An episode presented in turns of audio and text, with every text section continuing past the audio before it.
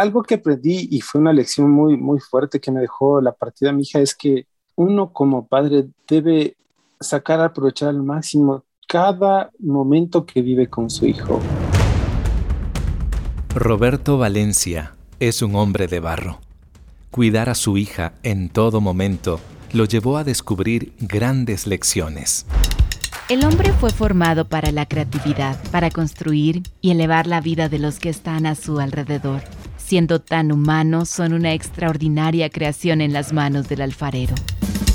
Hombre de Barro, con John Varela. Los niños son huéspedes casuales en nuestra casa. Se han prestado a nosotros temporalmente, con el propósito de amarlos y de inculcar una base de valores sobre los que se construyeron sus vidas futuras. James Dobson. Hombre de Barro, con John Varela. Qué gusto poder saludarte, Roberto. Te agradezco también por darme este tiempo. Sé que estás de vacaciones, pero gracias por separar estos próximos minutos para tener un diálogo bastante profundo e interesante. ¿Qué tal, Roberto? Gracias, John. Este, te agradezco igual este, que hayas tomado en consideración mi caso y, y, bueno, gracias a Dios podemos compartir este momento, este espacio y que sea de bendición para otras personas que lo necesitan. Hace unas semanas, ya casi va a cumplirse un mes, estábamos, eh, tú me estabas diciendo antes de empezar esta entrevista, tu bebé nació hace casi cuatro eh, semanitas, todavía está, como decimos en nuestra tierra, ¿no? Tiernita. Sí, Alisa Janelli es un regalito del cielo, es un regalo de Dios. Un bebé viene a transformar el mundo de, sus padres, o sea, a, culminar la obra que, Dios ha, dado este, del amor que tienen papá y mamá. Entonces, los hijos son eso, es una bendición. Nosotros eh, teníamos ya esa expectativa de conocerla, de, verla, porque claro, se vive la, la, la, preexperiencia de qué son los estragos, qué son la situación del cuidado, del ya prepararse, del alistar una maleta, del estar con, con el pendiente los chequeos, los exámenes, verla en, los ecos. Claro. Pero ya el nacimiento en sí, este, ya es eh, la bienvenida de este nuevo ser a la familia y, y tuve la, la posibilidad de estar este, presenciando el parto. Ay, qué lindo. Es, es, bien, es bien duro. no te desmayaste. No, ya fui con el, el buen ánimo y con, la predisposición a no desmayarme, pero, pero son muy valientes y, y son muy fuertes. Entonces, apenas recibimos a, mi hijita, pues yo ya fui preparado para darle la bendición. Le bendije, eh, le di la bendición en nombre del Padre, del Hijo y del Espíritu Santo. Le repetí su nombre en su orejita y le dije que, que la vida de ella viene para la gracia y la obra de, de nuestro Señor Jesucristo. Eh, ha transformado nuestro mundo, ¿no? O sea, ella es la que este, condiciona nuestros horarios, nuestros este, días. Claro, mientras tú empiezas a decir todo esto, me acuerdo, mi hija mayor tiene 17, mi hijo segundo tiene 12. Y claro, cuando yo supe que mi primer bebé va a ser mujer, obviamente para mí fue una hermosa noticia y me encanta ese regalo porque aprendí ternura, aprendí tantas cosas entonces, mientras tú estás hablando, se me vienen tantas imágenes a, la mente y te pregunté si es que no te desmayaste porque cuando nació o estaba antes de nacer mi segundo hijo, yo casi me desplomo. Pero bueno, esa es otra historia. Yo creo que mientras estamos conversando, alguien también estará pensando en tantas anécdotas que vivió. Ahora, eh, Roberto, ¿cuál es el significado de los nombres que tú pusiste a tu hija? En esta ocasión quisimos darle algo más fuerte, un significado más este, representativo que llevará para toda su vida, porque un nombre te marca, es un nombre es para toda la vida. Por supuesto. Alisa este, significa alegría y eh, Haneli es la gracia y misericordia de Dios, es porque ella llegó a un momento bien complejo y difícil en nuestras vidas que ya vamos a conversar, entonces, este, fue por obra y gracia y misericordia de, Dios que ella vino a nuestras vidas. Y justamente combinó el nombre y que ella vino a hacer, a darnos alegría. Y su vida es, este, es la misericordia de Dios, o sea, porque en Él nos, nos hemos basado para poder seguir adelante. Cuando mi hija nació también buscamos así con mucho afán, pensamos en tantísimos eh, porque queríamos darle un nombre con significado y el nombre de mi hija es Jehová es Dios, por ejemplo, el significado. El de ah. mi hijo es eh, Dios es mi familia. Entonces, queríamos algo muy, muy relevante en ellos porque creemos que son como esas flechas, ¿verdad? En las que queremos que lleguen y den al blanco y queremos también ser parte de ese proceso. Ahora, tú eres padre por segunda ocasión. ¿Cómo fue esa experiencia por primera vez? Mi primera hijita, Alejandra, este, ya nosotros teníamos eh, referencia que ella tenía una situación médica bien compleja, bien delicada, eh, primerizos, no tenía mucha experiencia en lo que iba a suceder. Eh, lamentablemente aquí en el país no tenían tampoco la experiencia para manejar los casos. Y bueno, mm, yo tuve la posibilidad en este caso de, ya cuando nació mi hijita, eh, acercarme a, donde ella estaba, ella tuvo que pasar a una incubadora y luego sí pude cargarla, marcarla, ¿no? Ya. La experiencia es, es algo de, de otro mundo. El ver eh, que un pedacito de, lo que tú creas con amor está en tus brazos, es como que el, corazón tuyo se parte y llega a, tus brazos, es como sentir latir el corazón afuera de tu, de tu cuerpo. Entonces, yo recuerdo que cuando nació mi hijita, pues el, el único sentimiento más fuerte fue que, que claro, que, que ya la amas, la quieres incondicionalmente y estás dispuesto a dar el todo de ella. Y así fue porque mi hijita, la primera, pues como te digo, tuvo situación médica difícil desde que nació fue intervenida quirúrgicamente, entonces... ¿Se puede saber que, con qué nació, qué tuvo? Claro, ella nació con una lesión que se conoce como espina bífida.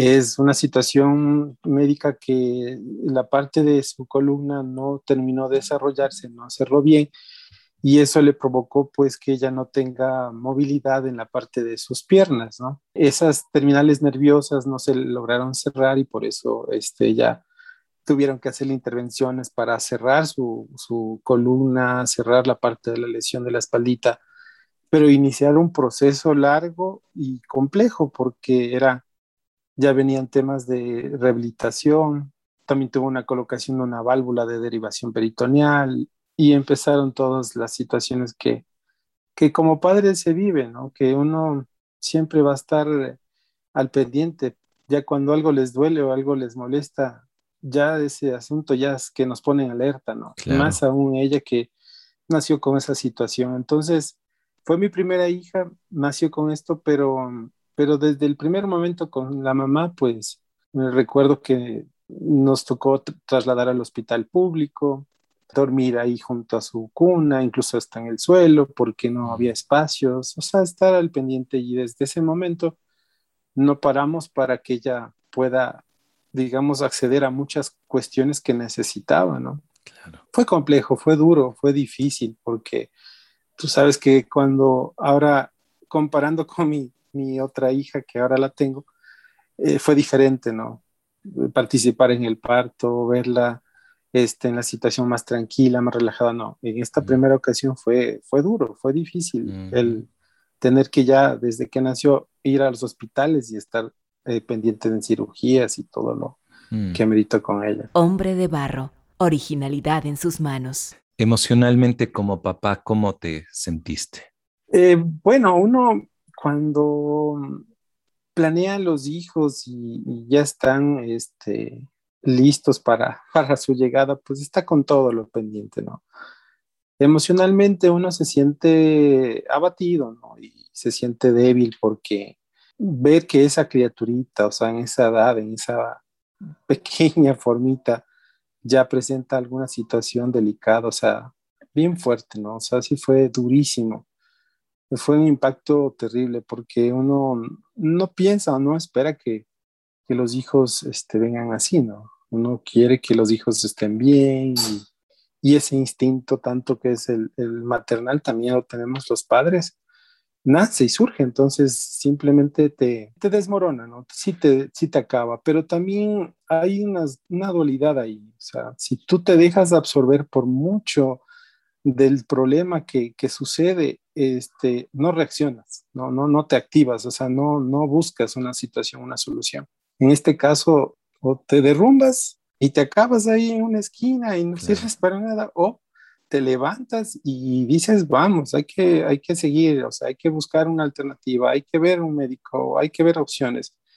Y en eso es fundamental el apoyo de la pareja, o sea, entre los dos, eh, eh, buscar esa situación eh, emocional, pero sobre todo la, la fortaleza que también Dios te pone en el día a día. no, no hay, creo que otro vínculo más fuerte que el agarrarse y sostenerse de Dios para poder salir adelante. Y así fue con mi hija. Y logramos este, salir adelante. En ciertos sentidos, sí hubo momentos bien tensos y difíciles que vivimos con ella, o sea, al filo de la situación médica.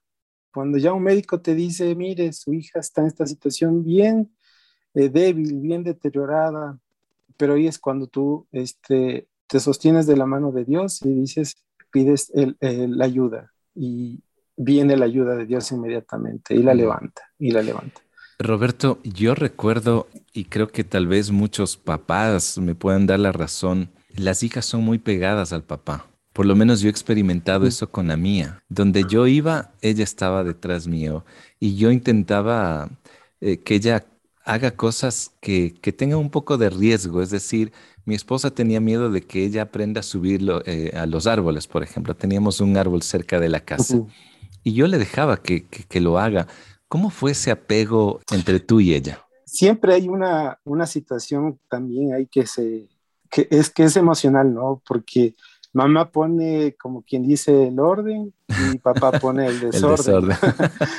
y, pero bueno, o sea, es un equilibrio que, que se tiene que dar. Sí. La relación con Ale fue una relación muy, muy bonita porque es verdad, como tú dices, o sea, hay un apego emocional al padre porque el padre es quien pone esa seguridad a la hija, ¿no?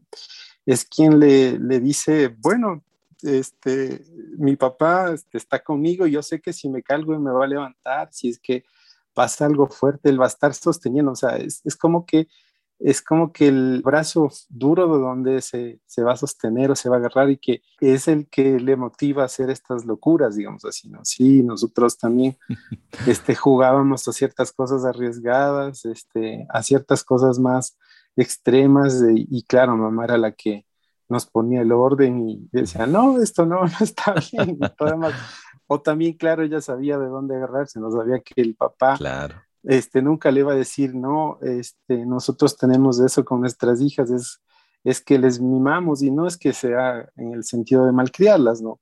Pero sí somos muy flexibles y ellas saben de dónde agarrarnos y ya con su mirada o con un gesto pues ya nos, ya nos doblegan, o sea, no, no, podemos, sí, no, no podemos resistir a eso. Entonces, yo, este, en el sentido con Ale fue muy especial porque, bueno, aparte de las cosas bonitas que vivimos, también tuvimos que afrontar muchas situaciones médicas y recuerdo que ella eh, tenían que ponerle inyecciones, sacarle sangre y hacerle cosas este, fuertes, ¿no? Entonces, mm. muchas veces cuando íbamos a hacer estos estudios, estos exámenes, pues los niños no lloraban, ¿no? Y claro, ella me quedaba viendo, se me reía, ¿no? Y, y, sentía la seguridad que el papá le daba y ella no lloraba, o sea, se hacía eh, muy valiente, o sea, se hacía muy fuerte. Mm. Nunca se doblegó en ese sentido y, y claro, por el otro lado, cuando después conversaba con mamá, decía que, que sí le dolía, ¿no? Que, mm. que, se, que se sentía débil por eso y que ya no quería más de eso, pero cuando estaba conmigo nunca, nunca demostró esa debilidad, más bien era como que quería demostrarme a mí cuán fuerte era. Oh, qué hermosa. Eh, mira, yo tengo una memoria de, de tu hija Ale eh, con una sonrisa, casi siempre tenía una sonrisa. Cuando nos veíamos cada vez que yo entraba a la escuela a recoger a, a mis hijos, la topaba a veces en el pasillo, ella con una sonrisa, hola John, quiero preguntarte, ¿Qué aprendiste tú de ella? Híjole, todos los días era una lección nueva, o sea, todos, todos los días era un, ejemplo, ¿no? Todos los días era una, una palabra que se iba sumando al, libro de la vida y a la experiencia, ¿no? Porque en toda la situación médica de ella, ella, bueno, fue eh, una niña de silla de ruedas. Y tratar de romper ese, esa situación que ella tenía que era el, enfrentarse muchas veces al, al rechazo, a, a, lo que pasa en la sociedad, ¿no? Cuando ven una persona con discapacidad, prácticamente la gente se, se, hace un lado, se aísla o le ve de otra manera, ¿no? Mm. Pero ella, eh, logramos que en ella se vaya creciendo una actitud y un carácter que no se sentía ni menos ni más. Este, y justamente eh, yo pienso que la guía fue primero que se, se dio en ella por, por tener a Dios en su corazón. Cuando sembramos en ella el tema de la palabra que primero vino por, por parte de su mamá y luego, gracias a Dios, también yo me fui sumando ah, a, la, a, la, relación que tenemos eh, ahora con Dios, eh, se formó mucho en ella esa actitud. Y ella, este, es verdad, o sea, lo característico de ella es, era su sonrisa, o sea, ella no, por más situación que, que, compleja que, que, llevaba dentro, nunca se doblegaba y, tenía su corazón alegre, tenía su corazón muy este, lleno de esa seguridad y certeza de saber quién es, ¿no? Y como anécdota, me acuerdo que una vez eh, en algún cumpleaños, porque íbamos, siempre tratábamos de que esté vinculándose con, con niños y todo compartan, ¿no? Entonces siempre era el, el miedo de cuando era pequeñita fue a este cumpleaños y obviamente le rodearon los chicos, los niños, niñas, y, claro, verle en silla de ruedas se, se, asustan o se preocupan y dicen, ¿qué te pasó? ¿Qué fue? Entonces ella muy segura y decía, eh, lo que pasa es que me caí del cielo. Oh. Entonces tenía esa, esa forma muy bonita de, de resolver las cosas y de decirnos. Y las lecciones de ella fueron todos los días siempre me daba lecciones de vida, siempre me motivaba a, a saber que si ella lo enfrentó, luchaba, pues yo, ¿por qué no voy a, a salir adelante, no? Esa, esa, fue las lecciones de ella, ¿no? A pesar de las situaciones complejas que tuvo, ella nunca se rindió. Hombre de Barro lo puedes escuchar en www.radiohcjb.org y por Spotify. También recuerdo ya adolescente a tu hija en una reunión de jóvenes que fui a recoger también a mi hija. la encontré y, era lindo porque ella podía también sentirse parte de un grupo. Y creo que eso es vital para una persona que tal vez tiene una eh, capacidad diferente, ¿no? Saber que puede contar con buenos amigos que le abrazan sin ningún temor. Ahora, eh, Roberto, hablamos de tu nena recordando un pasado, porque tu hijita se adelantó y está donde el Señor, está donde Jesús. ¿Qué tú le podrías decir a aquellos padres que están pasando momentos difíciles, tal vez diagnósticos que, que no son los más alentadores y que sus hijitos a lo mejor están pasando algo similar que a ti también te, te tocó vivir? Yo digo que nada, nadie está preparado para morir, porque siempre nos preparamos para la vida, siempre estamos viendo el reloj, el qué pasará mañana, el futuro y todo lo demás. Algo que aprendí y fue una lección muy, muy fuerte que me dejó la partida de mi hija es que yo no debo preocuparme y, vivir un día, un día a la vez, como dice la palabra también, ¿no? Este, no, no hay que apresurarse y, vivir cada cosa a, a la vez. Pienso y siento que uno como padre debe sacar, aprovechar al máximo cada momento que vive con su hijo e hija, cada minuto, digamos así. ¿Por qué? Porque también pienso que me faltó tiempo. Ahora que me pongo a pensar, yo sé que yo le di tiempo, estuvimos juntos en las situaciones médicas, pero nos faltó más tiempo para compartir y, y ahorita que siento su ausencia, digo, ¿por qué no, no estuve más tiempo? ¿Me entiende? En el sentido de que alargar más las conversaciones, extenderme más en, en el juego, eh, entrar más en el, en, el, en, el, en el, mundo de ella, porque a veces, eh, lamentablemente, el, cumplir el rol como padre, ¿no? que uno tiene que, que trabajar, que uno tiene que, que estar pendiente de la situación económica y todo lo demás, a veces del trabajo, nos, nos desvirtúa mucho de nuestros hijos. Por supuesto. Pero un día a la vez, ¿no? Así es, ya me acordé, un día a la vez. Mi recomendación es esa, o sea, sé que es difícil, sé que es duro, a veces ya incluso anticipamos que se nos van nuestros hijos y que ya no van a estar a nuestro lado, incluso estando bien, sabemos que llegará su edad, ellos ya partirán a la universidad, harán y volarán. Y irán. Mm. Así es. Entonces yo, yo pienso que lo que debemos hacer es, es compartir más tiempo y tiempo que no sea solo para estar en el, en el, en el hecho de, de, hablar de algo que pasó malo, sino en lo bueno también. Y también enseñarle a lo malo qué está mal, qué está bien.